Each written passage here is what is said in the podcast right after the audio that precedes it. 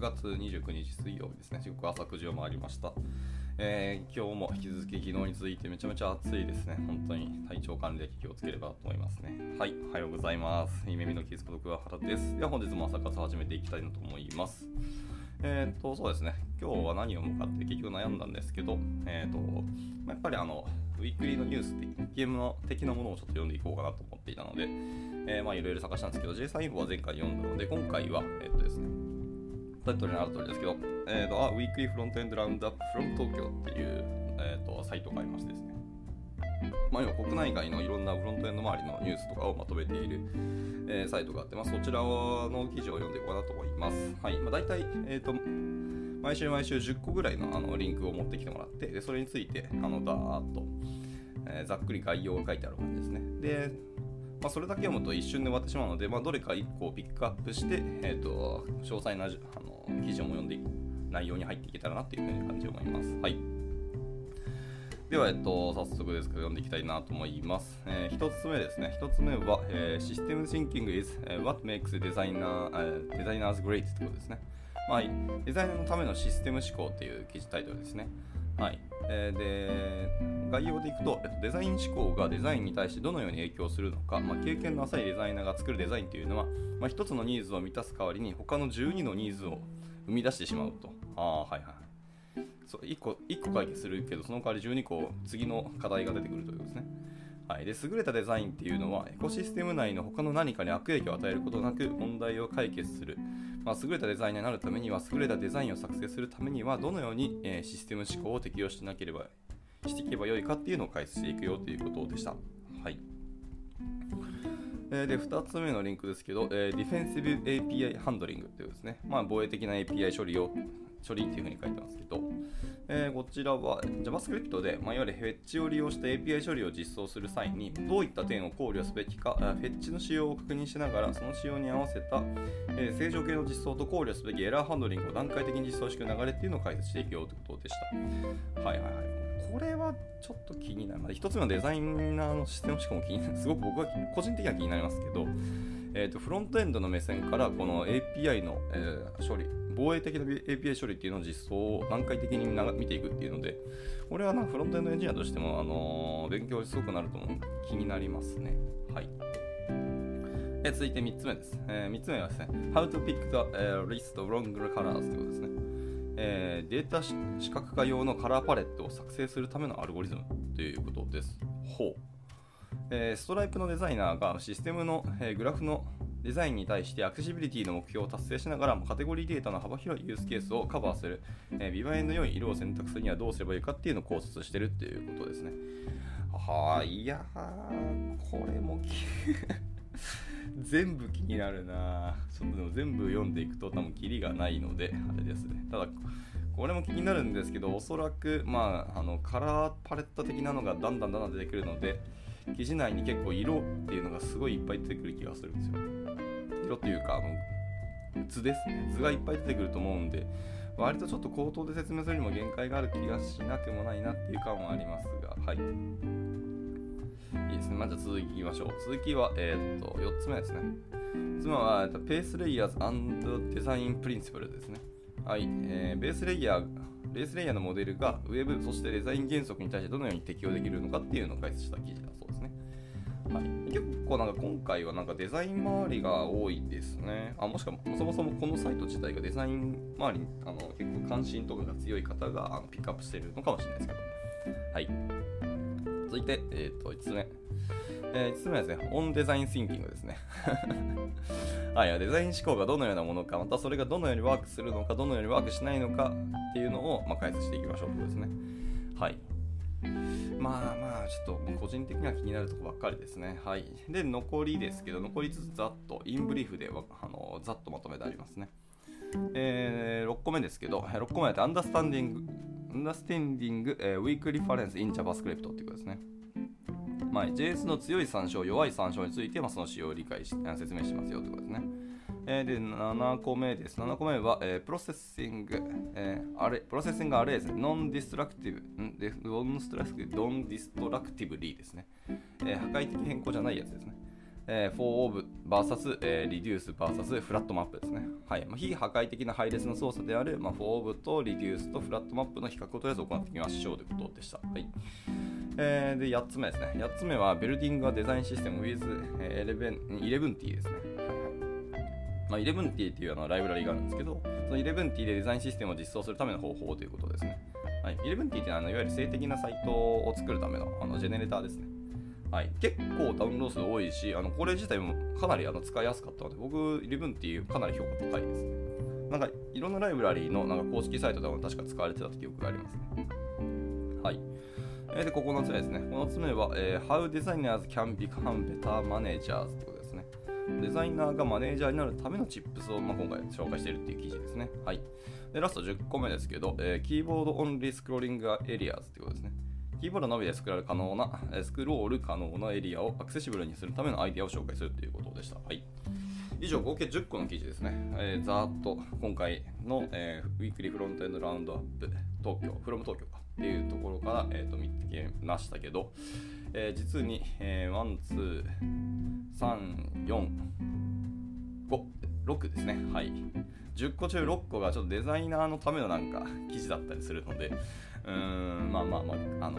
別にあのお借りしてる身としては別に何も不満がないですけど、まあちょっと癖が強いというか傾向がかなりデザイナー寄りなんだなっていう感じです。まあ、今回たまたまかもしれないですけど、ね、ちょっと別にまだ他の、えー、と日付の時のあのじゅっこのピックアップを見てないんですけど、まあ、今回はとにかくデザイナーのための、えー、とものが多かったってことですね。はい、えーでまあ、気になるものでいくと僕はですね、えー、とどれだっけみっつめかな、えー、みっつめ の, あのデータ視覚化用のカレーカラーパレットを作成するためのアルゴリズムっていうところですね。あのストライプのデザイナーが、えー、システムのグラフのデザインに対してアクセシビリティの目標を達成しながらってやつですけど、まあ、これが僕はちょっと気になるんですけど、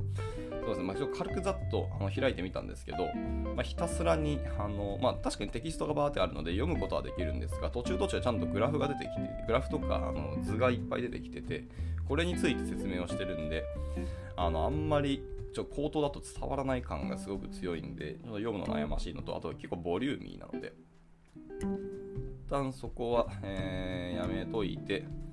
えー、他のものを読みたいんですけど、他のものになると急に今度はソースコードがいっぱい出てくるものが多くてですね、まあ、あの悩ましいので、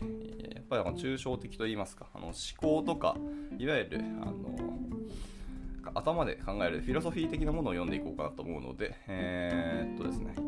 一番は良さそうだっていうか、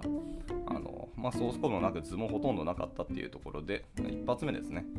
えー、システム思考、デザイナーのためのシステム思考の記事を読むかと思います。えー、システムシンキング is、えー、what makes this、えー、designers great ということですね。記事を読んでいこうかなと思います。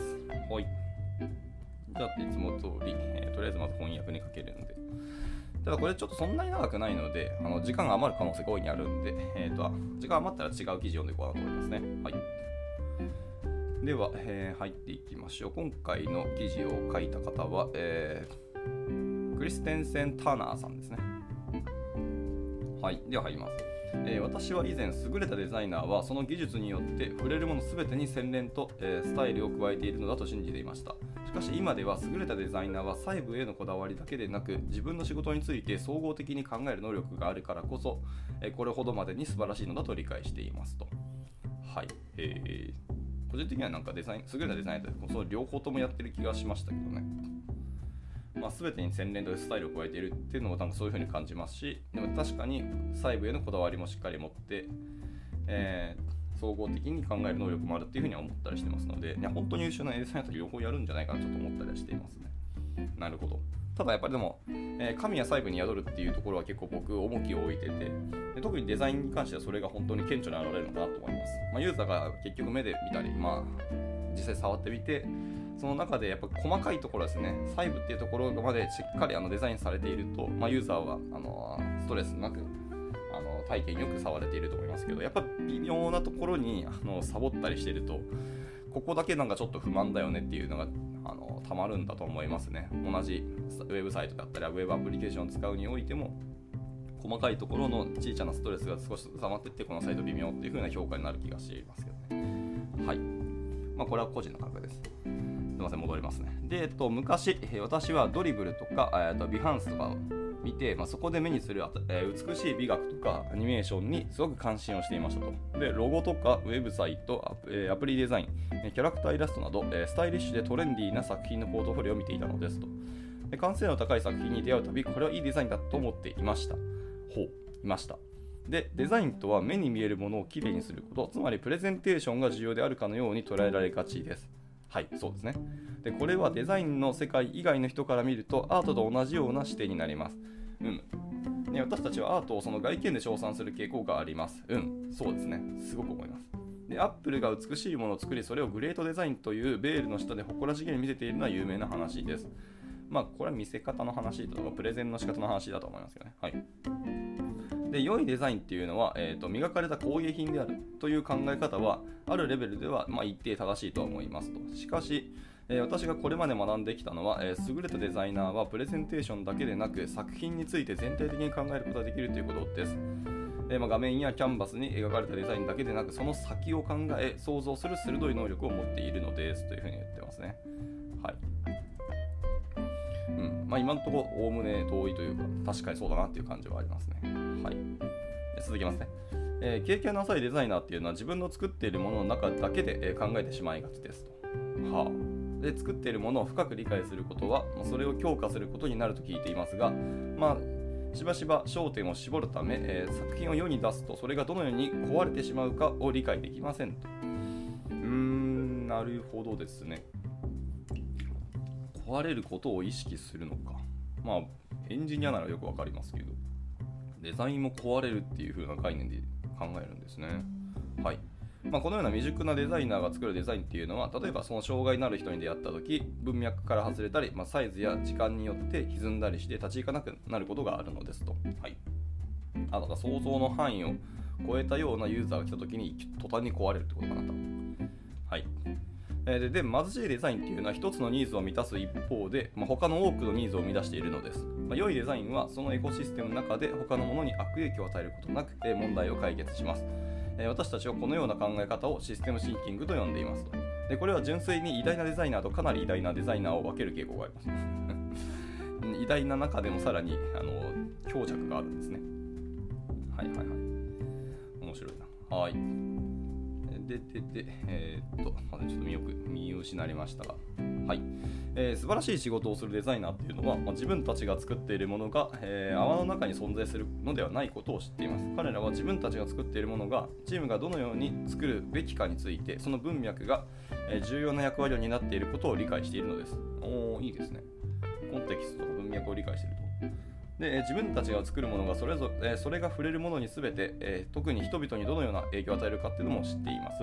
で、デザインは意図的なものになりますと。はい。トレードオフを把握し、重みづけをし、決定する。それはその場の問題だけでなく、周囲の空間も含めてですと。ああ、でもこれは結構よく聞きますね。なんかいろん、いろんなデザイナーとか、あの別にウェブデザイナーだけじゃなくて、プロダクトデザインとかもそうだし、建築のデザインとかもそうですし、いろんなデザイナーの方のなんか書籍とか、あのーまあ、記事であったり、まあ、僕パラパラ見てるんですけど、結構皆さん似たようなこと確かにおっしゃいますね。本当に。はい、デザインは絶対に意図が入っているし、それをみんなあの自分はどういう意味でここをこういうデザインしたかっていうのを説明できるっていうのも言ってましたし、えー、とその見た目とかその場だから対象物オンリーだけで考えるんじゃなくて、その周辺とか周りとか、まあ、ユーザーのどういう風に動いていくのかみたいなところも含めてデザインをしていると。で、その中で、まあ、トレードオフをして重み付け、重み付けっていうかここに重きを置いてますみたいなことをやっぱりいろんなデザイナーさんがやっぱおっしゃられているので、ここはそうなんだなと思いますね。はい、割となんかやっぱりあの建築系のデザイナーは特にこの発言をやっぱおっしゃられますね。あの思いっきり空間を扱うので、まあ、もろにそういうところと多分向き合ってるんだなと思いますけど。はい。で、えっと、続いていきますね。えもしあなたが平均的なデザイナーになりたければ、自分が作っているものの周りにある狭い視野に焦点をまず当ててみましょう。で、自分の作ったものが業界やそれをさまざまな立場で使ったり、出会ったりする人々にどのような影響を与えるかについて気にしないことです。はあ、本当になんか狭い視野でまず焦点を当てて物事を見ましょうと。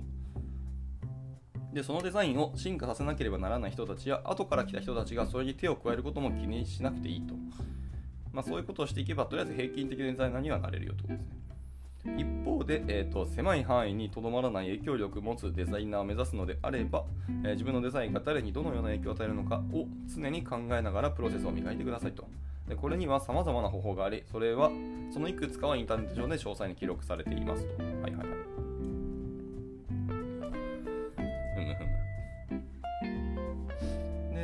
自分の作品の最も単純なバージョンと最も複雑なバージョンの両極端を作り上げることと、それはあなたがそれをやったというためではなく、それらの極端なものが文脈の中でどのように見えるかまたは感じられるかを自分で感じるためですねと。で作品を共有することは常に念頭に置いて構築する、まあ、たとえそれが実現しない場合でもとにかく共有する、公開することを念頭に置いて構築しましょうと。チームで作業している場合は作業ドキュメントに十分なメモやコメントを残しておくことで早くから頻繁に作品を共有できます。そうね。これ多分エンジニアも一緒ですね。はい、コード途中で、えーとまあ、ドラフトのプル、プルリクエストを出したりして、まあ、今こういう方針でやってますよとか、はいまあ、コードだけをそのまま、まあ、チャットとかスラックで共有しておくこともできたりしますよね。はいで単独で作業している場合はとにかくコメントを残しておくことです、はい、いつ昔の仕事に戻らなきゃならないか分かりません。その時文章と構造化された文章があればどれだけ早くその仕事を再開し理解できるようになるか分かりません。これは、うん、これも本当に同意ですね、はい、コメントめちゃめちゃ大事ですね。ただコメントって何をやったかっていうコメントを残すのはぶっちゃけあんま意味なくて、その今から読む行動のどういう意図でなんでこれがこうなってるとか、どういう意味であのこういうプロパティが加わったとかっていうその意図を書くことがコメント文なので、あのやったこととかその下に書いてるソースコードがどういうことを今から処理しますかみたいなことを書くのは正直無意味だと僕は思ってますね。はい。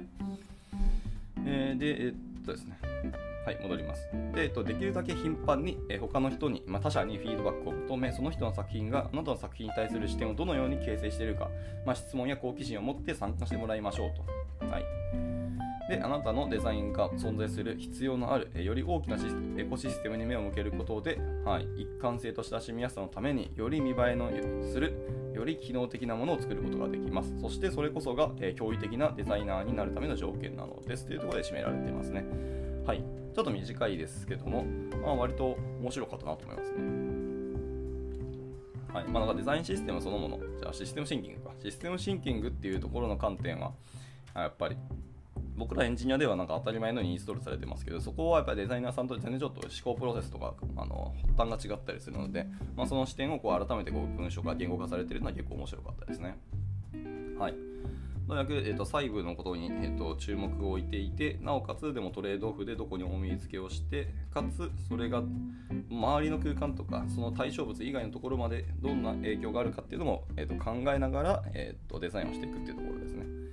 でその上で、まあ、ドキュメントもしっかり残していくし、なるべく小さくても早く共有をどんどんしていってっていうレビューをもらってっていうところですね。はい、なんかとてもはっきりした言語化されてて、ものすごく読みやすかったし分かりやすかったなと思いますね。はい、やっぱでもこんなとこまでしっかり考えなきゃいけないっていうことを考えると、まあ、改めてデザイナーさんっていうのは本当になんですか、あのー、価値の高いというか、そして難易度も高いお仕事をされてるなっていうことをちょっと痛感したなっていう感じがしますね。はい、じゃあ続いてですね、残りじゅっぷん、じゅっぷんで読めるものですけども、やっぱり残り後半の方はですね、やっぱあのえー、とひたすらあのソースコードだらけな記事ばっかりだったので悩ましいんですが、でもそうすると結局デザイナーのための記事ばっかりになってきがちですね。はい、一番気になっているのはそのディフェンシブ エーピーアイ ハンドリングってやつですね。はい、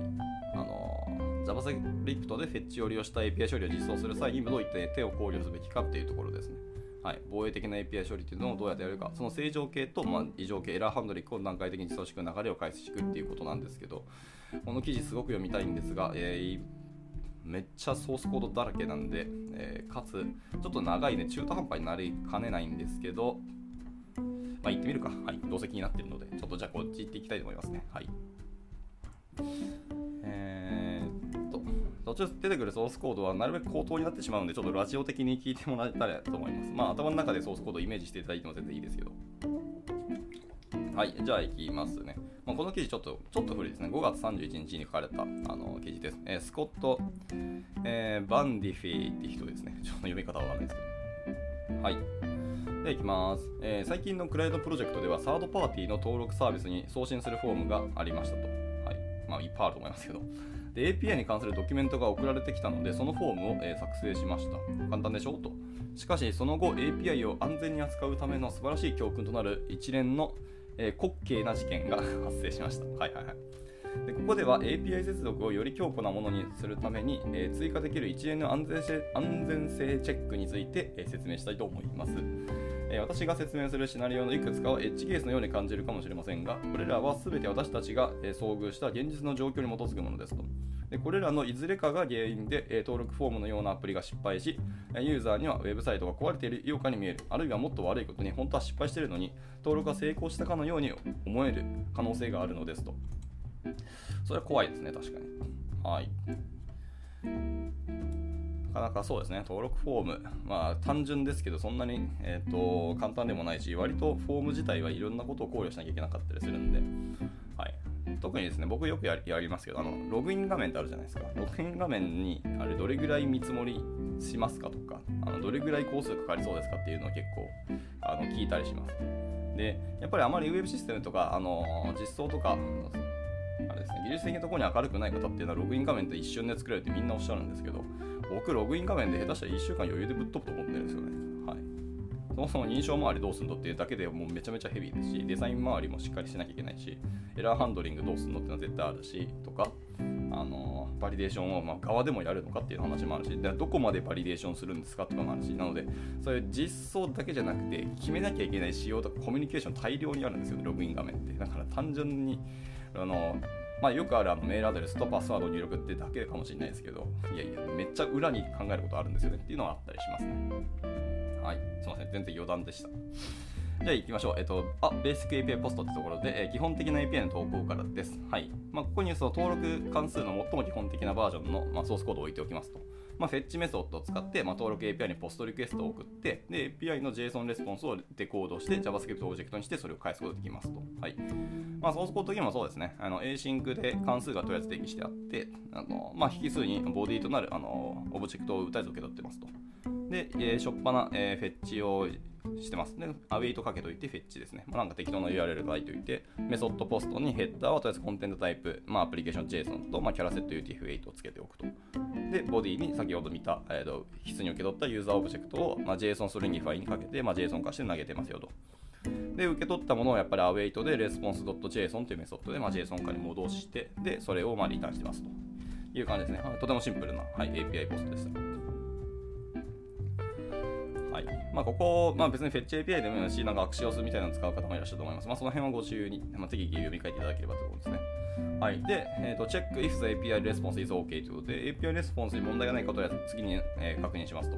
はい、で次のコードは、えーと、エーピーアイ サーバーが信頼できるものであれば問題なく動作をしますと。しかし、Fetch メソッドでいつも気になるのは、えー、サーバーが完全にオフラインの場合のみ失敗するという点です。はい、つまり、サーバーがエラーを示すステータスコードステータスコードで応答した場合、えー、フェッチは、えー、その接続を成功したとみなしエラー応答を喜んで渡しますと、はい、で エーピーアイ サーバーから受け取る可能性のあるエラーにはどのようなものがあるでしょうかと。で我々が遭遇したことがあるものについては、まあ、いわゆるよんまるさん、ごひゃくさんがありますと。でよんまるさんエラーというのはアクセストークンで適切な認証情報を渡さなかったことを意味します。そうですね、はい、よんビットですからね。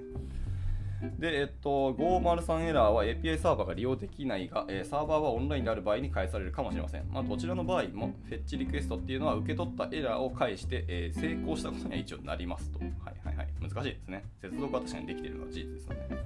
ちゃんとエラーが返ってきてますからね、はいまあ、ごひゃくにとかゲートウェイが死んでるとかになったらまたちょっと別の話だと思いますけど、はいであとなんだっけ、このような場合、私たちのコードはサーバーエラーを含む エーピーアイ レスポンスを返すことになり、アプリケーションをするどうすればいいのか分からなくなりますと。まあ、幸いなことにレスポンスに OK プロパティが含まれているかどうかをチェックすることで、まあ、かなり簡単に対処することはもちろんできますと。でこれは成功した応答の、えー、省略記法で、サーバーからステータスコードがにひゃくの範囲にある場合に真となります。そうそうそうですね。はいで具体的なソースコードも、えー、さっきと、えー、ほぼ同じコードですね。はい、フェッチ投げて、えー、と ユーアールエル とオプションを渡してあげてレスポンスを受け取ってでそのレスポンス .ok っていうプロパティを見てそれが OK であればリターンですよと。えー、っとあじゃあリターンじゃなくて OK であれば次の処理に移ってあのレスポンスを JSON にしてでその JSON を返しますと。でもしレスポンスドット OK が、まあ、あのフォルシーな値だったらあの単純にリターンをしますみたいなソースコードになってますね。ちょっとこれは握りつぶしてる感がありますね。はい。で、えー、と続いての、えー、セクションですけど、えー、ハンドルエラーってところですね。まあエラーの処理をしましょうということです。はい。えー、でこの時点で JavaScript がエラーを投げる可能性のある場所はふたつありますと。えー、ひとつめはですね、最初のフェッチリクエストに失敗した場合と、えー、ふたつめはその JSON のデコードステップに失敗した場合です。はい、そうね。で、先ほど説明したように、フェッチリクエストは エーピーアイ が全く利用できない場合にのみ失敗します。はい。で、じゃあ、なぜ、えー、と JSON デコードの段階で失敗するんでしょうかというところですけど、まあ、設定した、設定ミスした エーピーアイ が、まあ、サーバーエラーを、まあ、通過してごひゃくのステータスコードを返すのではなくてにひゃくのステータスコードを返して、えー、レスポンスのボディはサーバーのエラーページの エイチティーエムエル コンテンツであると想像してくださいと。でこのコードではにひゃくを確認し、デコードするために JSON に、えー、JSON メソッドにレスポンスを出しますが、まあ、レスポンスがそもそも JSON じゃないから失敗をするっていうことですね。はい、まあ、要は意図しないあのデータ形式になるので、JSON メソッドってのがそもそも失敗するよということでした。はい。まあ、この辺もまあまあ皆さんご経験あると思いますね。でこの場合、えー、スクリプトの実行が停止し、ページが壊れる可能性があります。で、ユーザーにとって悪い経験になってしまいますと。えー、しかし、このようなことが起こる場合、起こるかもしれないことを知っているので、まあ、トライキャッチのステートメントを使用することができます。まあ、そうすればコード内で何かがエラーが発生した場合、そのエラーは、えー、キャッチプロテックに、えー、渡されて、そのままプレイが壊れないように処理することができます。はい。まあ、今言った通りのソースコードが今出てきてますね。はい。フェッチして、レスポンス受け取って、まあ、レスポンスと OK がそもそも、えー、フォルシーだったら、えー、とスローニューエラーで、まあ、レスポンスの、あのエラーステータスでの、あの表示していますと。で、OK であれば、えーと、await のレスポンス .json メソッドで JSON 化します。で、returnJSON しますと。ただ、これ自体トライキャッチしてあって、えー、キャッチの方で、まあ、コンソールログのとりあえずエラーメッセージを出してるみたいな感じですね。はい。で、いっこだけ注意があって、えー、っと、レスポンス .ok のチェックもリターンではなくてエラーを投げるように今回は変更してますけど、これでみっつのエラーの状態をカバーすることができましたということですね。はい。まあ、そもそもですけど、あのまあ、フェッチしてまして、レスポンスのところが正直に言うとエラーならば、あのステータスコードを、えー、とよんひゃくけい、ごひゃくけいで普通に返してもらうような エーピーアイ であれば何も問題はなく、そのままハンドリングできるんですけどね。はい。まあでも、にひゃくオーケー でボディがエラーだったりするのでよくある話なので、まあまあこの実装が現実的には確かにあのよくやることかなっていう気もしますけど、まあ、ここは本当に エーピーアイ チームともしあのコミュニケーションできるんであれば実装の話はちゃんと話した方がいいと思いますし、エラーパターンについてはあの エーピーアイ との使用の決めをした方がいいと思いますね。はい。えー、じゃあ次々いきます。あといっぷんちょいなんですけど、記事的に確かにちょっともうコンクルージョンに近いので、えー、とちょっと時間オーバーしますけど読み切ってしまいたいなと思います。あの時間許す方はお付き合いいただければと思います。はい。では続いて、えー、と Check if the response is OK but contains an error ということですね。はい。まあ、レスポンスは問題ないけどエラーが含まれてないかっていうのをチェックしましょうと。はい。でさて エーピーアイ に何か問題があった場合、えー、適切なレスポンスステータスが返されるはずですと。にひゃくばん台のレスポンスっていうのは全てが順調であることを意味します。まあ、しかしお粗末な エーピーアイ では JSON 自体にエラーが含まれていてもにひゃくのステータスコードを返すことが、まあ、驚くほどよくありますと。はい。驚くほどよくあることは我々の経験済みです。でこれはサーバーのエラーはないもののリクエストに何か問題があった場合に送ります。はい。でサーバーが登録を保存できなかったのかもしれないし、あるいはそのユーザーがすで、えー、に登録済みかもしれませんね。はい。まあ、これらのシナリオをカバーするためのステータスコードがありますが、多くの エーピーアイ はにひゃくとエラーまたはエラーズプロパティを含む、まあ、JSON レスポンスを返しますねと。でこの状況は、えー、コードに別の安全性チェックを追加することで対処できます。もしこれらのプロ、プロパティの、まあ、いずれかをレスポンスで見つけたらエラーを投げることができますよということで。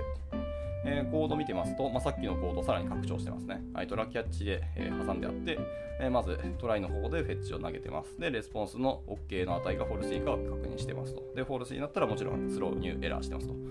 で、えーと、OK ならば続いて await してレスポンス .json メソッドで JSON を受け取って、その JSON.error を見て、エラーが入ってるんだったらスローニューエラーでその JSON.error をそのまま返します。で、JSON.errors ですね。errors みたいな値です。またオブジェクトかなんかかな。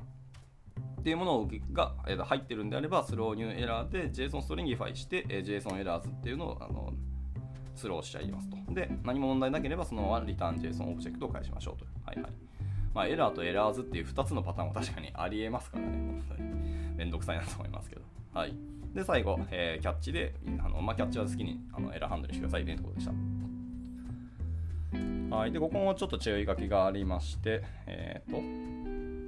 はい、あなたの エーピーアイ が同じプロパティを送信すると仮定しないでください。はい、エラーが発生したときに何を送信するかを確認して、このチェックを更新して一致させましょうと。はい、まあ確かにそうですね。そもそも投げるときのプロパティも確認してくださいとかして。で、この場合、エーピーアイ のドキュメントによると、文字列を含むこのエラープロパティを返すか、エラーズ配列か、はい、を返すかのどちらかだそうです。で、このエラーっていうのは、えーと、文字列が渡されることを想定しているので、私はエラーズ配列の構造を知らないので、とりあえず JSON エンコードしていますということですね。はいはいはい。まあ、どうそうね。まあ、そのドキュメント化してるんであれば、まあ、いろんな渡し方ありますけど、とりあえずは一旦 JSON ストリンギファイで返してるということですね。はい。まあ、形式がわからないと、そりゃそうかもしれないです。で、続いて、えー、check if the response is what we were expecting です。はい。まあ、期待通りのレスポンスかどうか、あのチェックしましょうと。はい。でさで最後にですね、えー、もう一つだけ確認することがありますと。時には成功したレスポンスが返ってきて、その中にエラーが含まれていないこともあります。で例えば、一つのレコードを更新することを意図したエンドポイントというのは、複数のレコードを返すように、えー、簡単に設定することができてしまっていて、まあ、セキュリティとパフォーマンスにとって、まあ、結構最悪ですよと言ってますね。でその結果、まあ、レスポンスが期待したプロパティを含んでいるかどうかをチェックすることは、まあ、理にかなっているよねということでした。はい。で引き続きさっきのソースコードを拡張してやって、今回やってることは、えー、と if 文がいっこ挟んでますね。えっ、ー、と、エラーチェックと、えー、とエラーとエラーズまで見てるんですけど、次に見てるのが、えー、と ジェイソン.count ですね。はい。件数を見て、そして ジェイソン.results を、えー、とアッパサンドに挟んでみてます。で、それらを挟んだものが false であるかっていうのを確認してますね。で、あれば、えー、とスローニューエラーをして、The エーピーアイ returned an unexpected response という風なあの、えー、とエラーを投げてますね。まあ、そういうことの処理をしているという感じです。はい。で、ここも一応ノートがあって、ノートとか注意書きがあって、えー、と JSON count と JSON results というプロパティはあくまで例ですよと。ああ、なるほどですね。はい。まあ、皆さんが利用する エーピーアイ のプロパティに置き換える必要がありますよということですね。まあ、とにかく自分たちが意図しないプロパティかっていうところを if 文でチェックしているということですね。はい。で最後、えーと、コンクルージョンを読み切って終わりにしようかなと思いますね。はい。じゃあ、えーと、コンクルージョン、結論ですね。はい。まと、あ、まとめです。はい。まあ、はっきり言って以下の問題、すべて実際のもので、まあ、遭遇していますよと。はい。そもそも エーピーアイ が、えー、応答しませんと。で、エーピーアイ が、えー、よんひゃくまたはごひゃくのステータスコードで応答します。はい。で、にひゃくで応答するけど、応答は JSON じゃないですと。はい。で、エーピーアイにひゃく で応答するんですけど、その応答にはエラーやエラープロパティがあります。で、あと最後ですね。エーピーアイ はにひゃくで応答するけど、応答には予期しないコンテンツが含まれていたりしますということですね。はい。まあ、これのどれもあり得ると思いますし、まあ、外部 エーピーアイ 使うときは、まあ、この辺のパターンがあることを僕らは、あのフロント側は想定して実装しなきゃいけないということですね。はい。で、まあ、ユーザーが登録しようとしたときに、これらのいずれかが発生すると、アプリがクラッシュしたり、さらに悪いことに実際には失敗していること、ね、失敗しているのに成功したように見えたりするというのは結構困りますよねと。はい。で、このコードではこのようなシナリオを検出し、まあ、ユーザーに役立つメッセージを表示していますと。で、完璧な世界であれば、このような安全性のチェックは必要ないでしょうと。まあ、理想を言えば全ての エーピーアイ が標準を尊重し、まあ、適切なステータスコードで応答していることでしょう。しかし、我々は、まあ、完璧な世界に生きているわけではないので、まあ、残念ながら エーピーアイ が予期せぬ振る舞いしたときに、その代償を支払うのはユーザーなのですと。はい。なので、えー、たとえそれが少しやりすぎだと感じたとしても、まあ、エーピーアイ から期待するものを受け取っていることを検証するために、えー、安全のチェックを追加し、えー、途中で遭遇するかもしれないエラーを処理するのは賢明なことでありますということでした。はい。なるほどですね。なんかちょっとタイトル的には、あのなんかえ本当 エーピーアイ の実装の話かなと思ったんですけど、エーピーアイ を使うフロント側の、まあ、実装の話だったんですね。ということでした。はい。まあ、よくやることだし、あの僕らも何度も遭遇したことだと思うので、復習程度になったかという感じですね。まあ、あんま新しいことはないですけども、これをちゃんとやっぱり言語化しておくっていうのはすごく大事なことですし、まあ、僕らはそういうことを段階的にやってますよっていうことも、あのなんですかね、外に公表していくのもいいことだと思いましたね。はい。まあ、フロントエンドはどんどん複雑化してますし、やっぱりクライアント エーピーアイ 形式で実装していくっていうのは今後もうちょっと続くと思いますね。まあ、エスピーエー の時代はもう少し続くと思ってますし、はい。まあ、なんか意外と今フルスタックの、あのフレームワークがもう一回なんか流行し始めてて、なんだっけ、ブリッツだったりとか、えーと、レッドウッド ジェイエス とかみたいな、本当にフルスタックのフレームワークがもう一回出てきて、まあ、揺れ戻しが起こっている感もあるので、あれですけど、まあ、その中でも結局、えーと、サーバー側とのやり取りはやっぱり エーピーアイ でやるってことはあんま変わってないので、もうちょい続くんだろうなと思います。という意味で、まあ、改めてこういうハンドリング周りっていうのを、まあ、段階的にやっていたっていうのはいい記事だったなと思いましたね。はい。まあ、なるべくユーザーにそういう影響がないような実装を僕らも心がけていきたいなと思いましたね。ほいというところで、まあ、ちょっと時間過ぎましたけど、こちらでじゃあ今朝の朝活は以上にしたいかなと思います。はい、ご参加いただいたよにんの皆さん、本当にありがとうございました。また次回もですね、えー、と読むネタがなくなったら、あのー、今日見た、えー、とウィークリーフロントエンド、えー、ラウンドアップですね、from 東京さんの、えー、記事をまただらだら読んでいこうかなと思いますので、まあ、いろいろとご参加いただければすごく幸いなと思います。じゃあ、えっと、今日の朝活はこちらで以上にしたいと思います。はい、水曜日ですね、中日ですけど頑張っていきましょう。お疲れ様でした。